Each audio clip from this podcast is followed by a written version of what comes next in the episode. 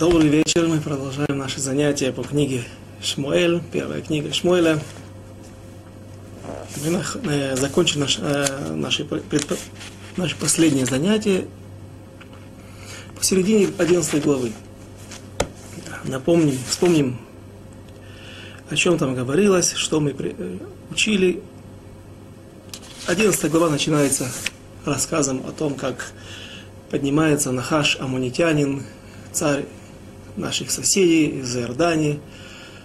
Они нападают, на, осаждают город Явеш-Гильад, крупный город в земле Гильад, и предлагают очень тяжелые условия, что они выглядят один глаз, или же, если мы пойдем по драшу, по трактованию наших мудрецов, он предложил по одному из объяснений чтобы отдали свиток Торы, или все свитки Торы, которые есть в Израиле, чтобы он смог вычеркнуть оттуда стих из Торы, который говорит, что не войдет моавитянин и амонитянин в среду народа Израиля, то есть не может пройти Гиюр. И жители Явеш-Гильада посылают за помощью, посылают к царю, новому царю, первому царю в народе Израиля, царю Шаулю, и царь Шауль приходит и избавляет народ. Явеш Гильада, жителей Явеш Гильада, как он и обещал, в зной, когда будет сон, э, солнце будет в зените, и таким образом приходит признание, потому что народ Израиля в этой ситуации, в предыдущей ситуации, когда они впервые потребовали царя, просили это не в соответствии с Аллахой, не в соответствии с теми критериями, теми э, правилами, которые требуются для того, э, для того, чтобы был установлен царь в народе Израиля. И мы видим, что основной целью требования царя на престол, воцарения царя на престол, это был шинуйдерех, изменение пути. Изменение пути, в отличие от книги Шуфтим, то есть до и всех десяти глав нашей книги, первой книги Шмуэля, когда народ Израиля, если вдруг они оставляли Всевышнего, оставляли заповеди или просто ослабляли свое соблюдение Торы, изучение Торы, то Всевышний посылал врагов. Сразу же приходили враги и нападали на народ Израиля. В этот момент появлялся какой-то избавитель, судья, пророк, пророчица, как, например, в истории с дворой пророчица и дворой, и Всевышний посылал избавление, и вновь наступала хорошая пора, спокойная пора, когда можно было жить, как желает жить каждый народ, жить в спокойствии, соблюдать, служить, соблюдать Тору, заповеди и служить Всевышнему. И, но при этом народ Израиля всегда делал чуву, возвращали, э, делали, рас, раскаивались в своих грехах, в своих преступлениях, проступках против Всевышнего. Теперь же народ Израиля требует царя для того, чтобы, скажем так, не лучшая часть народа Израиля требует царя для того, чтобы изменить путь, потому что выбросить богов, чужих богов из своих домов, это не так просто. Раскаяться, признать свои поступки что они были ошибочными, это тоже непросто. Пообещать на будущее не отступать ни влево, ни вправо от закона, от Аллахи, это тоже непросто, а проще решить проблемы, которые приходят, которые сыпятся на нашу голову, поставить царя, умелого царя, достойного царя, царь, который будет защищать нас от наших врагов, и тем самым мы делаем кицур дерех – сокращенный путь. Мы намного быстрее добиваемся нашей цели. Теперь не нужно, не нужны сборы на горе Мицпа, увещевание Шмуэля и так далее. Все, что мы сейчас перечислили здесь. Теперь здесь можно спрятаться за широкими плечами царя. Царь пойдет, разберется со всеми врагами, а мы останемся при своем. Правда, нужно платить налоги, десятину и так далее. Все, что мы подробно разбирали в предыдущих главах о том, что полагается царю. Дворец, глашатай, всадники, конницы, колесницы. и многое другое. Это проще, проще заплатить, чем, чем раскаиваться в своих грехах. И вот поэтому, именно по этой причине, когда Шауль смог доказать силой, доказать свою силу, свое умение, мы разбирали, что он поступал в соответствии с Аллахой, в соответствии с... А Аллаха это также не только соблюдение Тора, не только точнее, скажем так, соблюдение Торы это и все ее заповеди, которые состо... из которых она состоит, это не только вопросы воспитания, не только вопросы молитвы, соблюдения каких-то праздников, их, их э, э, множество нюансов, а это также и военные действия, как вести военные действия. По крайней мере, в соответствии с Рамбомом, разбирали Аллаху, почему Шмуэль Шауль, царь Шауль напал на лагерь аммонитян, разделив свой лагерь на три отряда, чтобы оставить им одну сторону для бегства. Так предписывает Тора. И по мнению Рамбама это является тактикой ведения военных действий.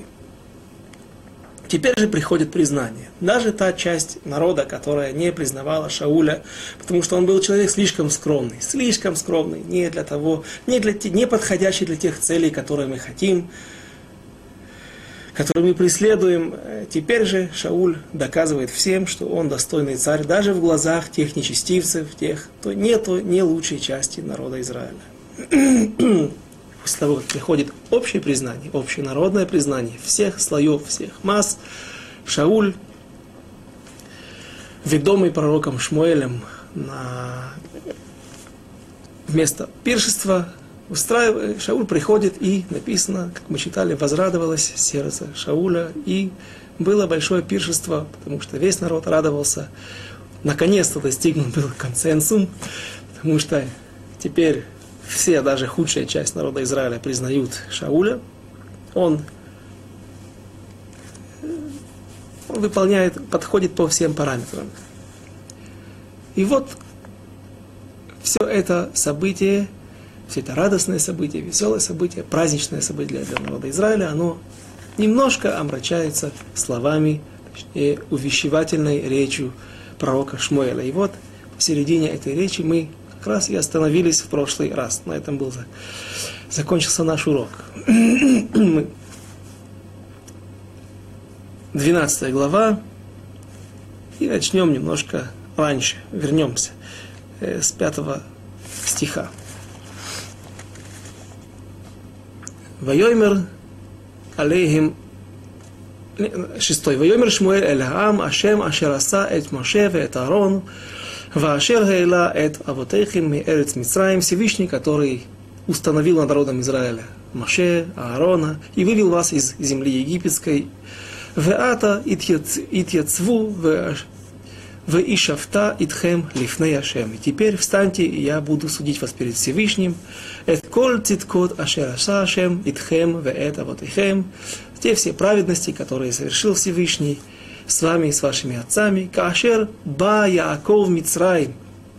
Восьмой стих, когда спустился Яаков в землю египетскую, в Изаку Аватейхем, Эль Ашем Ваишлах эт Ашем эт Моше, и когда возопили евреи в земле египетской от тех притеснений, которые были со стороны египтян, и услышал Всевышний и послал к вам Моше, это Аарон, и его, сын, его брата Аарона, Веойци Ум, эт авотейхем Мицраим, воюющивум бамакомазе. И вывел он вас из земли египетской и поселил в этой земле, в земле Израиля. Воишкиху это Шем Элакихем, и временами вы забывали Всевышнего, Ваимкоротхем Беяд Сисра Сарцва Хацор, и он передал вас, передал вас в руки, предал вас в руки Сисры, военачальника царя Хацора, города Хацора, убият Плештим, убият и в руки филистимлян, и в руки муавитян, вайлахаму бам. И воевали с ними. Вайзаку эль Ашем, вайоймру хатану, киазавну это Ашем, ונעבוד את הבעלים ואת השטרות Веата Яцилану Мият Вайвехим Ваавдека. И мы, и вы начали кричать, возопили ко Всевышнему и сказали, что забыли мы Всевышнего и работали, служили иным богам, Баалю и Аштерот, Аштарот. И Всевышний после этого раскаяния, после каждого раскаяния всегда посылал Избавителя.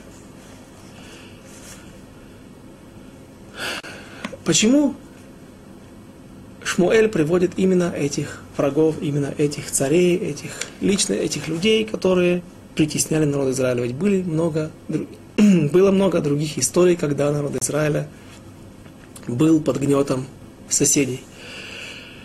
Возможно, возможно, что это, эти цари, они были очень жестокие. То есть то иго, которое они, которым они порабощали народ Израиля, оно было слишком тяжелым. Сисра, Сарцва, Хасор, это были кнаанейцы. У них было огромное количество войск, огромное количество колесниц. И долгое время народ Израиля не мог справиться до того, как пока пришла двора, и она повела народ Израиля на войну. Во главе войск стоял Барак. Барак побоялся идти сам на войну, на бой, на поле боя, и только при условии, сказал, только при условии, когда ты пойдешь с нами внутри лагеря, двора пророчица, одна из нескольких пророчеств, которые, пророчества которых записаны на века, до конца дней, актуальность которых не утрачена, до, не будет утрачена до конца дней, только тогда Барак идет на войну, и Всевышний совершает чудо, и только тогда народ Израиля сбрасывает это иго, тяжелое иго, царя Хацора. Также филистимляне, филистимляне до конца дней Давида досаждали народу Израиля, и только в конце своих дней царь Давид смог поставить на колени филистимлян, и больше они никогда не поднимались против народа, воевать против народа Израиля, и уже его сын, царь Соломон, как мы не однажды упоминали, не провел ни одной войны за всю свою жизнь, за 40 лет своего правления, потому что не только филистимляне, но и все враги народа Изра... все соседи народа Израиля были поставлены на колени и боялись поднять голову до определенных времен. Также упоминается моавитяне, которые тоже очень долго, если я не ошибаюсь, 18 лет притесняли народ Израиля.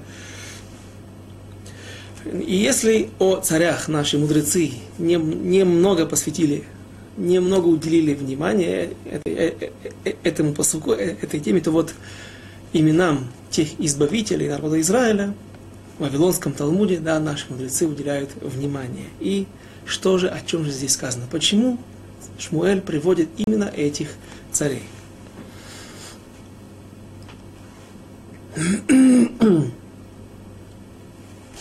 Продолжим. Стих 11. «Ваишлах Ашем эт Ерубааль ואת בדן, ואת יפתח, ואת שמואל, ויצל אתכם מיד אויביכם, Мисавив Ватейшву Бетах. И вот Всевышний послал вам Ерубаал. Ерубаал это Гидеон.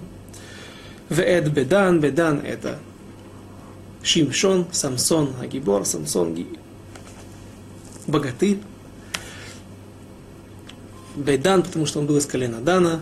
Веэт Евтах, и Евтах, его имя приводится так, как он пишется в... Так, то имя, которое пишется в, в книге Шофтим, Судей. ואת שמואל, ויצל אתכם מיד אויביכם, מסביב, ותשבו בטח. И послал Всевышний этих избавителей и избавил вас от рук, от рук этих врагов и вы сидели уверенно. То есть началась, начиналась спокойная жизнь. На самом деле, вся книга Шуфтим, как мы уже упоминали, это, она похожа на синусоиду. Приходит враг, точнее, народ Израиля живет хорошо, со временем оставляют Тору, отходят от заповедей Всевышнего и начинают перемешиваться со своими соседями, неевреями, начинает служить идолопоклонству как следствие этого, и Всевышний посылает врагов. Всевышний посылает врагов, становится тяжело. Становится тяжело, начинает кричать, начинает кричать, приходит избавление, какой-то избавитель, и все возвращается на свои места до следующего раза. И так вся книга. Почему же наши мудрецы почему же Шмуэль написал именно этих избавителей народа Израиля. Написано в Вавилонском Талмуде так. Также эти слова приводятся в Мидраше. Говорит Раби Ирмия, почему сказал и спросил Раби Ирмия. Написано, что Моше кибель Тора Синай. Моше Рабейну, Моисей принял Тору на Синай. Не только письменную Тору, не только свиток Торы, скрижали завета, а также и устную Тору, без которой письменная Тора не может быть правильно рас, расшифрована, правильно понята. И Моше Рабейну передал всю традицию изучения Торы, все знания Торы Иошуа. Иошуа передал Лискейним. Кто такие Лискейним? Это старейшины, 70 мудрецов Сангедрина. И вот спрашивает Гмара, Вавилонский Талмуд, почему же не были написаны имена этих мудрецов, те, кому была передана Тора. Отвечают, отвечают мудрецы Вавилонского Талмуда, они комментируют эти слова, для того, чтобы человек не мог сказать, что вот если бы мой Рав был Рав, Раб Йошуа, Йошуа бен или Раби Моше, это другое дело. Их я признаю, а там 70 мудрецов, наверняка среди них были люди, которые мне не очень импонируют, мне они не очень выглядят, не очень э, смотрятся мне как мудрецы, как вожди народа Израиля. Поэтому их я не принимаю над собой. И, соответственно, так дальше и так далее во всех поколениях. И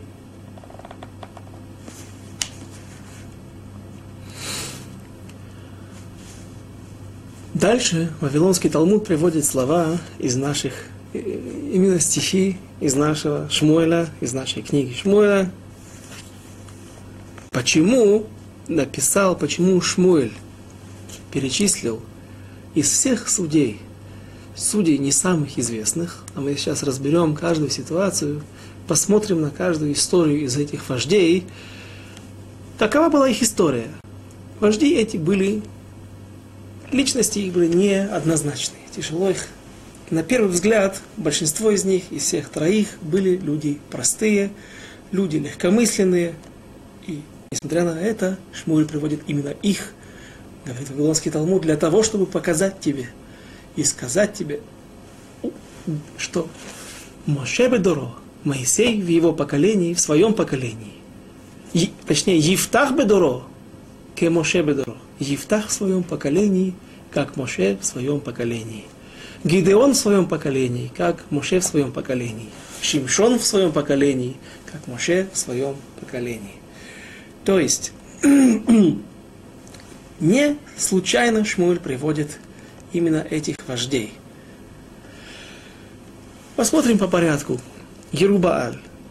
В книге Шуфтим, в книге Судей описывается история о том, как народ Израиля был притесняемый врагами, и вот приходит огромное войско, если я не ошибаюсь, 300 тысяч человек, или по крайней мере 100 тысяч человек. Там была намешана масса войск, масса врагов, когда идут пить чужую кровь, когда собираются много, желатель, э, много желающих сделать это. Там были Медьян, Медьяним, Ишмаилим, и еще какие-то соседи наши, бывшие наши соседи. И народ Израиля пришел в составе нескольких десятков тысяч. Силы были неравные. Но Гидеон, который был выбран Всевышним, тоже его выбор вождем, выбор э, был очень интересный, очень, очень странный. Вдруг Всевышний открывается ему. И говорит, ты пойдешь, избавишь народ Израиля, в общем, там длинная речь. И он разбивает жертвенник своего отца, жертвенник, то есть в его деревне, в его городке, где он жил, был жертвенник идолом. В то время мы видим, в какой семье вырос Гидеон, что он, чем он жил. Нам много об этом не рассказывает не рассказывают комментаторы. Также о нем не написано там много в, в книге Шуфтим. Но сама ситуация, откуда он начинает свою карьеру вождя, лидера народа Израиля, она очень странная. Он начинает с разрушения жертвенника, и после этого созывает весь народ Израиля на поле боя. Но когда Всевышний делал, сделал несколько знаков Гидеону о том, что он с ним, Всевышний с Гидеоном, и поможет ему во время войны, тогда Гидеон говорит, что все же 30 тысяч человек – это достаточно много для того, чтобы воевать с несколькими сотнями тысяч врагов. Возможно, что найдутся люди, которые скажут, ну, наверное, была, сопутствовала удача, наверное, действительно Гидеон поступил каким-то, э, совершил какой-то особый маневр, а, маневр, особую хитрость. Э, если я не ошибаюсь, были тоже истории в, э, в истории мне кажется, что Суворов смог разбить возле, возле под Одессой, возле города Балты с, с 10 тысячами казаков или, или 20 тысячами, 200 тысяч э, турок. То есть, действительно, это вещь случающаяся. Поэтому Гидеон говорит, э, пусть уйдут люди, которые э, давай я сделаю какой-то, он обращается ко Всевышнему, может быть, я сделаю какой-то экзамен для того, чтобы взять людей только искренних людей, искренне верующих во Всевышнего, людей, которые воспитывались в особых домах, в особой, в особой ситуации. И Гидеон подводит людей на водопой, к ручью. И вот те люди, которые лакали воду, как, пили воду, как лакали, как собаки. Тех Гидеон взял и оставил на, на бой. Что же это было за экзамен? Что же это было за авхана такая? А, такой индикатор. Люди, которые лакали как собаки, имеется в виду, что они не наклонялись, не становились на колени, а зачерпывали воду из ручья рукой и пили таким образом, то есть не, не, не, не ложились на грудь руками к ручью, припадая к воде и не тянули воду губами. Э, или не становились на колени. Это был знак того, что люди эти выросли в таких семьях, в таких домах, где настолько культивировалось противостояние идолопоклонству, что даже был выработан условный рефлекс, что у людей колени просто не сгибались. Если человеку нужно было что-то, так я это понял. Э, мы сейчас не находимся там, поэтому я подробно не просматривал, но так я понял при прочтении этих стихов и беглом просмотре комментаторов при подготовке к уроку. Я так понял, что это был знак, что люди выросли, эти люди выросли в таких семьях, где не только не поклонялись идолам, но даже вырабатывали условный рефлекс, когда человек никогда не становится на колени. Ни при какой ситуации. Даже если ему нужно что-то поднять. Ведь сейчас нет идолов, сейчас есть водопой. Это место, где люди пришли утолить жажду, выполнить заповедь, не умереть, а продолжать жить. Даже в этой ситуации колени не сгибаются. Это значит, что если человек попадет даже, в ситуа... даже если он попадет в э, какую-то экстраординарную ситуацию, когда он будет стоять против идолов, и, как, например, было в, в истории во, во время Хануки, когда один из царей, убив, казнив шесть сыновей Ханы, которые отказались поклоняться идолам, он предложил маленькому мальчику, последнему сыну Ханы, не Ханы, не мамы Шмуэля, другая Хан, другая женщина, я брошу колечко на пол, а ты подойдешь, поднимешь это колечко и отдашь мне. Таким образом он хотел показать другим, всем людям, которые находились в этом месте, в этом зале, что вот есть еврей, который поклоняется идолу. А там рядом стоял Исукан. Мальчик не сделал и этого. Так вот, осталось всего 300 человек. Всего 300 человек, которые пошли на три сотни тысяч врагов и Всевышний именно через этих людей, именно через тех людей, которые искренне верят во Всевышнего, где культивировалось противостояние идолам, идолопоклонству, а вот Азара, именно с этими людьми Гидеон побеждает врагов. Там, кстати, тоже он проходил мимо, кажется, города Явеш, Явеш Гильада, в погоне за своими за, за врагами, за разбитыми врагами. И так заканчивается история Гидеона, история его победы. Э, но эта история была омрачена ошибкой. Гидеон был не очень ученый муж. Он не много знал Торы, и он создал себе из трофеев убитых врагов, из золотых украшений, создал себе кольчугу, какие-то щиты, какие-то доспехи, и многие люди стали поклоняться Гидеону. Вначале он этого не понимал, в конце концов э, он был наказан. То есть мы видим, что Гидеон был человек не, не очень грамотный. Евтах, ну, Евтах Геладей, кто его не знает, кто, кто о нем не слышал, в одной из авторот после недельной главы мы читаем о том, как Евтах был сыном от наложницы, от Пелегиш. Это жена, есть спор, махлокет между мудрецами, что такое точно Пелегиш. Это жена, которая все же сделан был киньян, приобретение. То есть есть здесь аллахот и шут, или же это вообще сожительница такая, законная сожительница. Это спор, но Евтах был, в любом случае, Евтах был сыном такой женщины, и вот его прогоняют сыновья, когда отец умирает. Сыновья не хотели, чтобы Евтах наследовал удел и все, что осталось от отца вместе с ними. Отсюда слышится, что Евтах, по-видимому, не Евтах, а Пелегиш, это, в общем-то, жена. Только без ктубы и без кедушина. И даже хотели его убить, или пригрозили ему, и вот Евтах, Евтах убегает в, за Иордание, в Эрец, в Гильад, где-то за голландские высоты, Эрец Тов, и вокруг него собираются кто? Если бы он был большой мудрец, так собрались бы его ученики, пошли вместе с ним. Написано, Анашим, Похазим, Вереким. Пустые люди, сумасшедшие, ну, не, там не написано сумасшедшие, разные люди, разные э, люди, которым нечего делать в жизни. И после этого приходят к Ифтаху старейшины Гильада и говорят, спаси нас, ведь ты известный воин своей силой, своим умением воевать, а на нас напали враги.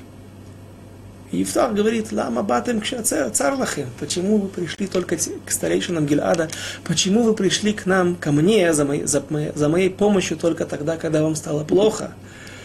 Почему вы не заступились за меня, не сказали, что я имею право наследовать своего отца вместе со своими братьями от других жен, законных жен, полноправных жен? И интересно, что вначале Старейшины молчат, что им можно ответить? Они проглатывают упрек, но говорят, мы тебя поставим над нами кацином. Интересно, что тогда обнаружил, что такое кацин. Кацин сегодня в современном иврите это офицер. Так вот, говорят комментаторы, кацин, слово кацин происходит от слова, а, а, от слова каце. Каце это край. Офицер, он всегда находится на передовой. Офицер – это тот человек, который ведет солдат в атаку. Офицер – это тот человек, который контролирует ситуацию. Он стоит на конце, на краю э, передовой, на линии фронта, впереди всех. То есть они ему предлагают стать главнокомандующим всех израильских войск. На что? Евтах отвечает, не пойду, все равно не пойду. Тогда они ему отвечают, будешь нам лерош, головой, станешь нам головой, то есть будешь судьей над всем народом Израиля. О, теперь Ифтах соглашается, идет на войну, разбивает, кажется, амонитян, тоже амонитян, и становится главой народа Израиля, вождем, лидером народа Израиля. И вот он дает обед. То есть до, до этих военных событий Ефтах дает обед Всевышнему, что если я, если я смогу победить врагов, если Всевышний, иными словами, даст мне пошлет в моей, мне удачу и победу, то все, что выйдет навстречу, первое, все, что выйдет навстречу из, из моего дома, когда я буду возвращаться с поля боя, то я его принесу в жертву, и вышла его дочка. И Евтах оставляет свою дочку наложницей. Она принадлежит Всевышнему, обед ложится на нее, она становится э, не может принадлежать человеку, другому мужчине, а только Всевышнему. И это была трагедия. И известно было, что этот обед можно было отменить. Но Ифтах был амарец, человек неученый, не знал хорошо законы Торы, поэтому не отменил. Кроме того, он из-за гордости, из-за гордыни не пошел к Пинхасу, который, да, в то время еще был жив, и который, да, знал всю Тору лучше всех. И он мог отменить этот недер, и этот, этот обед. И таким образом, как э, женщина, эта девушка осталась бейн отам шнейхем нотра ота алува, между, между двумя ними, между Пинхасом и Ифтахом, осталась вот та девушка навечно вечно отшельницей. И из истории Ифтаха мы видим, что он тоже был человек не очень ученый, человек простой, человек простолюдин. Кто же третий в этом списке? Шимшон Агибор, Самсон, богатырь. Самсон – личность очень противоречивая. И из стихов, если мы только будем смотреть на то, что написано черным по белому, то, что написано воочию в книге Шофтим, то у нас не сложится благоприятная картина о Шимшоне. Человек, который пошел за своими глазами, человек, который почему-то, будучи судьей, будучи назиром, будучи святым человеком, святым человеком, э, Кадош Мибетен, святой из живота, то есть он был назиром еще до его рождения. Еще мама его уже не пила виноградный сок, не пила вино, она вела себя как назир. Так приказывает Всевышний в, в пророчестве, которое они принимают вместе с его отцом Маноахом. И это единственная ситуация, когда уже из живота, еще до того, как он родился, уже его мама соблюдала законы Назирута. И есть еще один пророк, Ирмияу, пророк Ирмияу, он тоже был мугдаш, был э, предназначен быть пророком на народом Израиля до его рождения, но мама его не была обязана вести особый образ жизни. Поэтому Шимшон это очень особая ситуация. И Шимшон судил народ Израиля 20 лет. Как этот человек мог судить народ Израиля 20 лет, если он ходил за филистимлянскими девушками, не мог найти себе еврейку среди народа Израиля, он пошел, попросил своего отца, чтобы тот нашел ему филистимлянскую, плештимскую девушку, отец. И по, перв, по мнению мудрецов, если первая девушка, первая филистимлянская девушка прошла Гиюр, хотя он с ней не прожил и, и недели, то вторая Далила, по большинству мнений, та знаменитая Далила, печально знаменитая Далила, она даже не проходила гиюр. Соответственно, у нас может сложиться впечатление, что Шимшон был человек также пустой, человек не, зна, не, не знающий, но на самом деле, чтобы оправдать этого судью, сказать его оправдание несколько слов, э, нужно упомянуть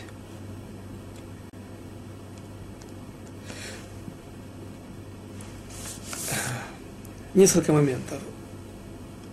Сам тот факт, что Шимшон судил 20 лет народа Израиля, он уже о себе говорит. Если Гидеон судил всего несколько лет, Евтах также несколько лет и закончил трагически, потому что он Всевышний послал ему болезнь, и он просто разложился, отпадал орган за органом и так далее. Эту историю мы уже несколько раз приводили в наших уроках. То Шимшон правил очень долго. Шимшон также нанес очень много ущерба врагам народа Израиля, филистимлянам. И в заслугу Шимшона, в его оправдании нужно привести то объяснение, которое говорят наши мудрецы о том, что Всевышний сам так поступил, сам сделал так, чтобы Шимшон связался с филистимлянами, и из-за этого у него было много споров с ними, и из-за этого началось его противостояние с филистимлянами и его личная война Шимшона с филистимлянами. Почему нужно было это делать? Дело в том, что Авраама Вину, когда он клянется, Элимелеху, Мелех Грар, царю Грара, и дает ему, клянется о том, что он не станет причинять, ни он, ни его потомки не принесут не станут причинять никакого урона ни внукам, ни правнукам Элимелеха. и он дает семь овец, и этим самым он дал особую защиту, особое покровительство от самого Всевышнего филистимлянам. Теперь народ Израиля, войдя в землю Израиля, не мог захватить эти территории, там, где жили филистимляне, потому что они все время махали перед носом у евреев тем обещанием, той клятвой, которую дал наш праотец Авраам Вину, их праотцу Эвимелеху, и пообещал, что поклялся, что потомки Авраама Вину никогда не будут, никогда они будут причинять вреда и ущерба филистимлянам, то есть внукам и правнукам э, этого царя Грара. И вот проходят времена, еще живы внуки и правнуки этого царя. И Евусей, сидящие в крепости Евус в городе Иерусалим, они также являлись отпрысками филистимлян, и поэтому пусть не удивляются ваши, ваши глаза, когда вы увидите на картах, сегодня есть много книг, в которых печатаются цветные карты, на которые можно полагаться, они сделали, кто-то, кто изучал подробно Писание и, и комментаторов, составлял состав, карты, вот, когда видно, что практически вся земля Израиля уже захвачена народом Израиля. Барух Хашем, Мелех Хацор, Мелех Хацор захвачен, то есть э, от Хайфы и вниз до Гуш, Дан, все побережье принадлежит израильтянам, и вот только есть одна точка, крепость Евус, внутри, со всех сторон объятые закованные в кольцо израильтян. Неужели евреи не могли разделаться с этой крепостью? Да не, ответ, не могли разделаться с этой крепостью, могли ее захватить. Но не захватывали, потому что боялись хилуляшем, боялись осквернения имени Всевышнего, потому что жители этой крепости все время показывали им, не показывали, напоминали им, смотрите, осторожно, не нападайте на нас, будет осквернение имени Всевышнего – все люди в мире скажут, все евреи скажут, ну вот народ Израиля, народ Всевышнего нарушает клятвы их праотцов.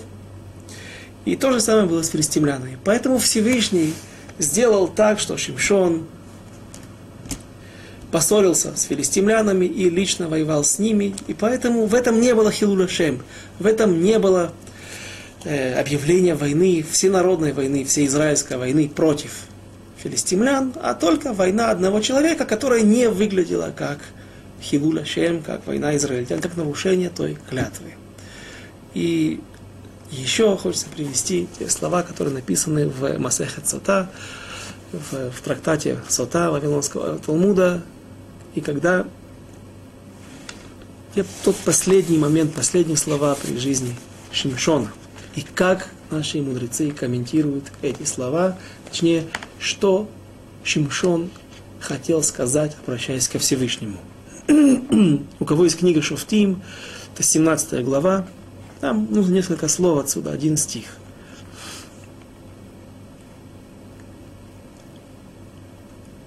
Двадцать восьмой стих в 16 э, главе. Ваикра Шимшон Эляшем.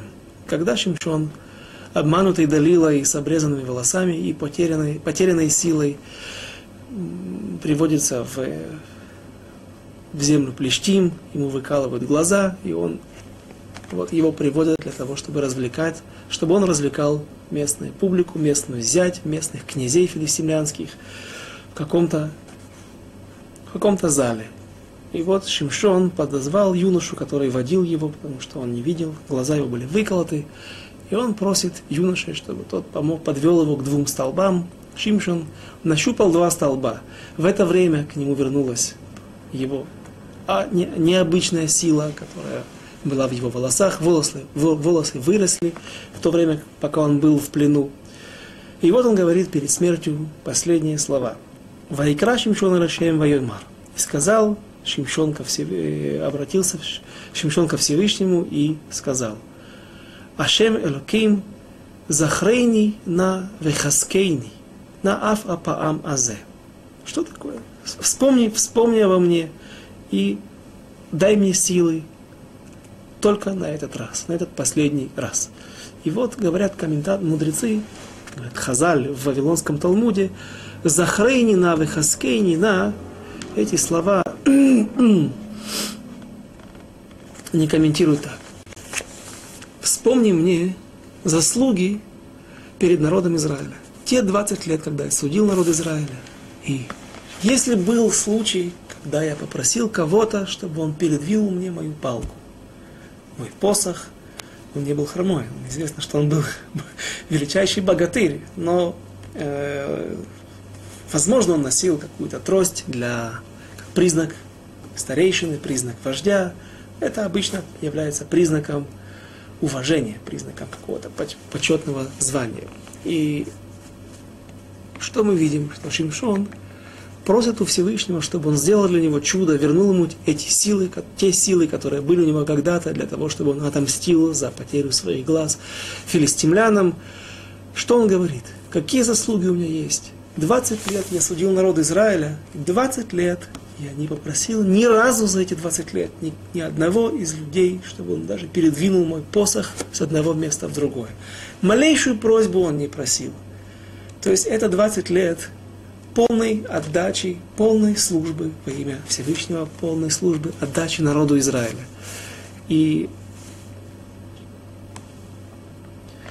я думаю, что этого достаточно для того, чтобы немножко изменить взгляд на Шимшона. Мы из Раташем, если будем изучать подробнее книгу Шофтим, подробнее становимся на этих строках, на истории и судьбе, и сущности, на, на, на, на, на кто, кто же такой был Шимшон.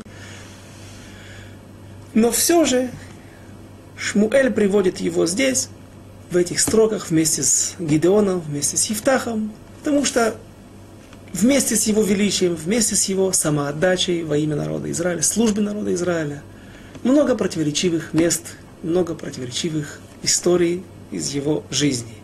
И весь этот список замыкает сам Шмуэль. И вновь, вновь вернемся на то, что же мы учим из этих строк. Еще раз, что Гидеон в своем поколении, как Моше в своем поколении.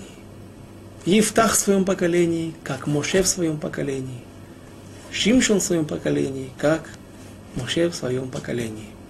То есть пусть не, человек не сможет никогда сказать, зная эти строки, зная это трактование, это объяснение наших мудрецов, что вот те времена, те были когда-то славные времена, вот было время, не то, что нынешнее племя.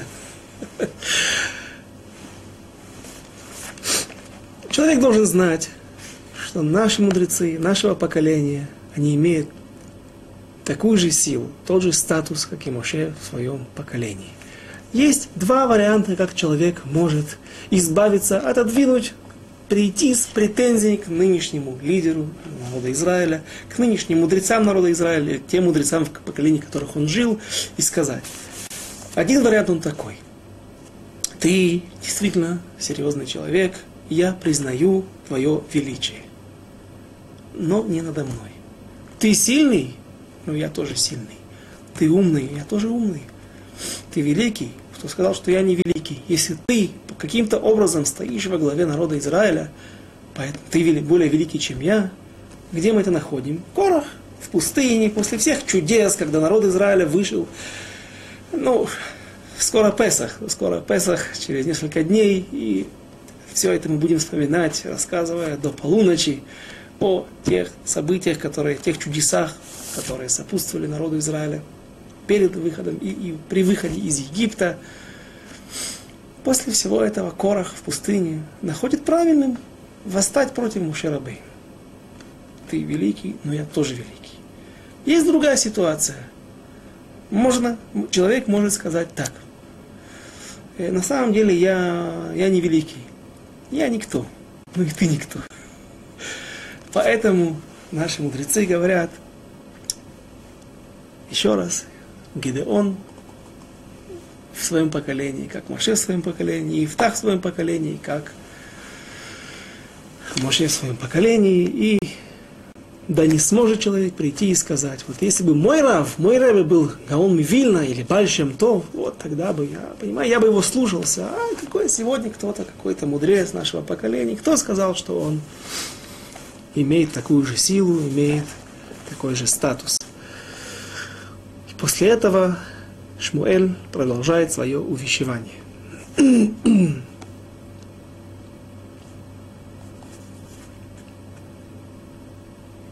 Стих 12. Шмуэль рассказывает ситуацию, которую пережили только несколько дней назад, какое-то короткое время до этого.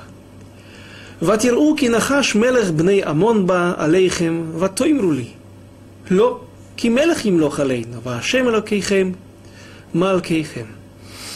И увидели вы, что пришел Нахаш, царь амонитян, сыновей Амона, Балейхем, ватойм рули ло, и сказали мне нет. Сказали мне нет на что. Если человек говорит, ты одолжишь мне 100 шекелей, нет. А ты, человек, жене говорит девушке, ты выйдешь за меня замуж, нет. А, ты мне не нравишься. А. Что-то должно сопутствовать, не собой, пред, э, опережать эти слова. Пришел Нахаш из Амона, царь Амунитянский, вы сказали мне нет. На что? Нет. Чему? Известно чему. Нет старому пути. Нет старым, старым щитот, старым взглядом на жизнь. Мы хотим перестройку, мы хотим новое, новшество. Мы не хотим раскаиваться, мы не хотим выбрасывать богов из, чужих богов из наших домов. Мы не хотим идти сложными путями. Ло, кимелах им лохалейну. Нет, только царь будет над нами. Нет, а только царь будет над нами править. Что значит царь? То, что мы уже сегодня упоминали. Шмуэль показывает им, в чем была их погрешность. Они, народ Израиля, говорили, ну, мы, мы не хотим идти старыми путями, а только новыми, только теперь мы изберем царя над нами, и царь будет разбираться со всеми врагами, решать наши проблемы, и мы будем спокойно жить, идти короткими путями, а не длинными путями. Но, как известно, короткие пути, они иногда длиннее, чем длинные пути. Есть э, в Мишлей, в книге Мишлей, Мишлей Шломо, в притчах царя Соломона написано есть слово Мангалей. Что такое Мангалей? Мангаль это круг. Но там он говорит о путях. И это непонятно, если человек идет прямой дорогой, зачем нужно ему идти какими-то окружными дорогами. И посмотрев Марбима, одного из комментаторов, на известных комментаторов, на пророка, на Тору пророков и Писание, Марбин говорит, что иногда человек не может дойти прямой дорогой до конца, потому что на, посередине есть какие-то препятствия. Взорван мост, есть какая-то засада, что-то мешает ему дойти до конца. Поэтому нужно пойти Магалин, нужно пойти окружными путями. Продолжим. 13 стих. Веата, гине мелех, ашер бахартем, ашер шеальтем, шаальтем, вегине натан ашем алейхем мелех. И теперь, вот царь перед вами, царь, которого вы выбрали, которого вы просили у меня, требовали у меня. И вот дал Всевышний над нами, над вами царя. Им тиру это шем вааваттем мото, а если будете бояться Всевышнего и будете служить Ему, и будете слушаться Его голоса, велотом, велотомру эт пи шем, и не нарушите слова Всевышнего, вигитем гам атем, вегам мелех, ашер малах алейхем, ахад ашем элокехем. И вы, и вместе с, со своим мелехом будете вместе и будете служить Всевышнему. В им лотиш беколь, а если не будете слушаться голоса Всевышнего, умеритым и нарушите его слова, его заветы, вегайтая дашем бахем уба авотихем. И будет рука Всевышнего над вами и над вами праотцами, над вашими праотцами. Здесь непонятно, праотцы уже в земле, праотцы уже похоронены, они давно уже умерли. Что значит будет рука врагов над вами и над вашими праотцами? Отсюда учат Аллаху, учат закон наши мудрецы, что если происходит проблема, к сожалению, те проблемы, которые не сходят сегодня с заголовков газет, заголовков э, всех новостей, нарушение, осквернение могил праотцов, осквернение еврейских кладбищ, когда строят какой-то город, когда строят какой-то квиш, трассу новую, то тяжело обогнуть это стоит денег, тяжело обогнуть кладбище, стараются это втихую разрыть, осквернить могилы, и приходится благочестивым евреям воевать и отстаивать.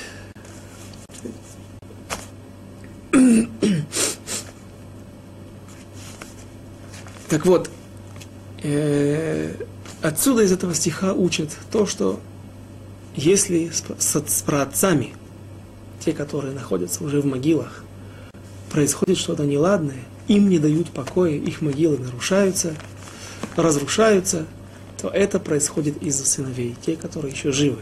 Есть, если есть какая-то проблема с кладбищами, то в этом виноваты мы, все живые. Дальше. 15 стих. Вы им лотишму бы кола шем умеритым, извините, прочитали уже, 16. Гам ата итьяцву уреу эт хадавара гадола зе ашер ашем осе лейнейхем. И вот теперь встаньте и итьяцву, итьяцев, это стать четко, не двигаясь. А теперь встаньте и посмотрите, ну, не, не, даже если он не относит, не, Вейтьяцву. Вейтьяцев это застыть, встать в четкой форме перед чем-то важным. Просто так можно встать, поприветствовав кого-то при входе его в зал. Но литьяцев это какое-то стояние более четкое, более определенное. Так вот, здесь из этого стиха наши мудрецы говорят, что Шумуэль сказал теперь встаньте, и я буду передавать Мегилат, Бейта Мигдаш, Ле Шауль. Я буду передавать свиток храма, постройки храма, место, где должен быть храм, оно не, не было известно до этих времен, оно будет открыто только царем Давидом в конце его дней. Но был такой свиток, свиток храма, свиток Бейтамигдаша, который передавался из поколения в поколение. И передавался он всегда стоя. И вот пророк Шмуэль передает этот свиток царю Шаулю. При этом все должны встать. Почему? Так написано в наших комментариях, э, что так Всевышний передал Моше, Моисею, этот свиток. Моше передал по цепочке своему преемленнику Иошуа. Иошуа передал Лескиним, старейшинам. Старейшины передали пророкам пророки, пророк Шмуэль передал Давиду, Давид передал царю Соломону. Давид очень долго болел в конце своих дней и не мог встать для того, чтобы совершить этот обряд, для того, чтобы передать в соответствии с Аллахой, в соответствии с законом этот свиток. Э, и почему именно пророки, именно царю передали этот свиток? написано в Масехет Сангедрин, в трактате Сангедрин написано так, говорит Раби Иуда, что три заповеди народа Израиля обязались выполнить при входе в землю Израиля, установить им царя, уничтожить память о семя Амалека и память о нем стереть с лица земли и построить храм. И вот теперь когда – наступают те события, когда вся эта хронологическая, э, теперь нужно, нужно сказать, что Рамбам приводит эти, э, полностью это высказывание Раби Иуды в Аллахот царей, буквально в первой Аллахе, это первая Аллаха, народы Израиля обязались установить царя, уничтожить Амалека и построить храм. И вот когда все события подходят к этому. Царь есть в народе Израиля – какая его следующая обязанность? Уничтожить Амалека, а именно в такой хронологической последовательности должны быть эти события. Нельзя уничтожить Амалека, если нет царя. Нельзя построить храм, если не уничтожен Амалек, если не существует царь. По мнению Рамбама мы помним, что Абарбанель считает, и многие другие комментаторы считают, что царь это не обязательная вещь в народе Израиля, не обязательная заповедь. Но, как бы там ни было, по мнению Рамбама, что здесь происходит? Шауль передает свиток о храме, о строительстве храме, о полном его устройстве и как нужно будет его сделать, и приблизительное местонахождение царю Шаулю. Говоря ему, смотри, если ты выполнишь роль достойно и останешься праведным царем, будешь водить народ Израиля под флагом Торы, если ты не оступишься, то ты останешься царем над народом Израиля, и твои сыновья унаследуют этот престол.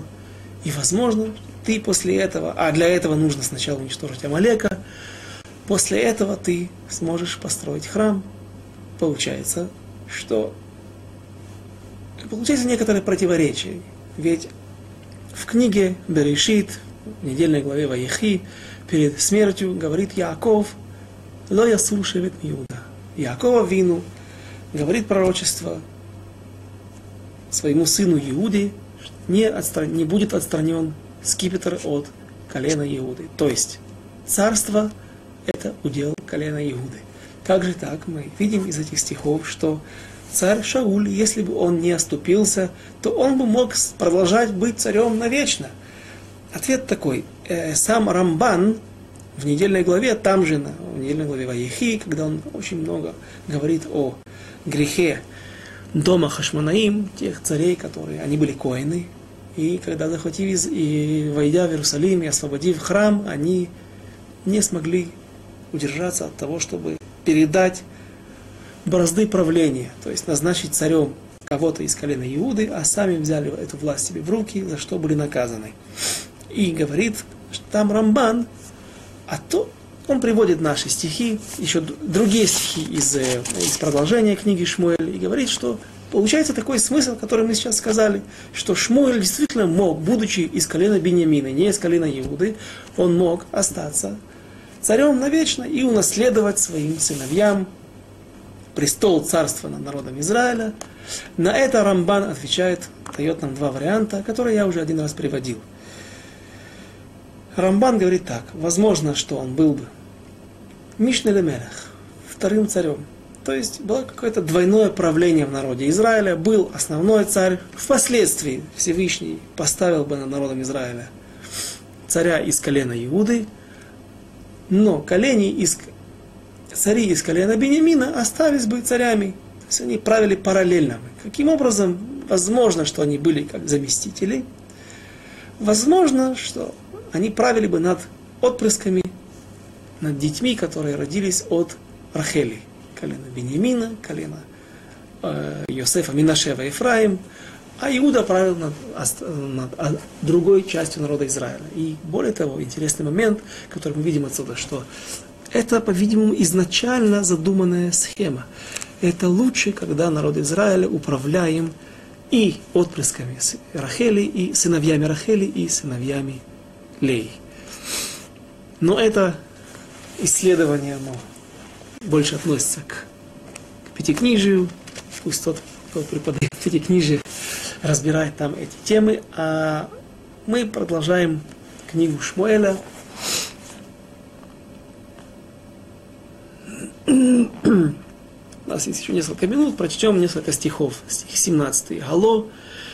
И, а, и вот Гамата итьяцву уру это давар агадор азе ашер ата ашем осе лейнейхем. И вот смотрите, после того, как встанете, и после того, как я передам Мегилат Бейта Мигдаш, свиток храма, смотрите, великое чудо, которое Всевышний сделает с вами – Халой кцил хитимайом, ведь сегодня время жатвы пшеницы в ашем эль ашем», а вот я воззову ко Всевышнему, «Ваитен колот уматар удыу, уру, и раатхем раба ашераситем бейне ашем, лишь олахем мелех». И вот я вас зову сейчас ко Всевышнему, и вы увидите то зло, которое... и он возгремит с небес, даст вам голоса, раздастся, раздастся гром с небес и дождь, и вы увидите, что какое зло вы сделали в глазах Всевышнего.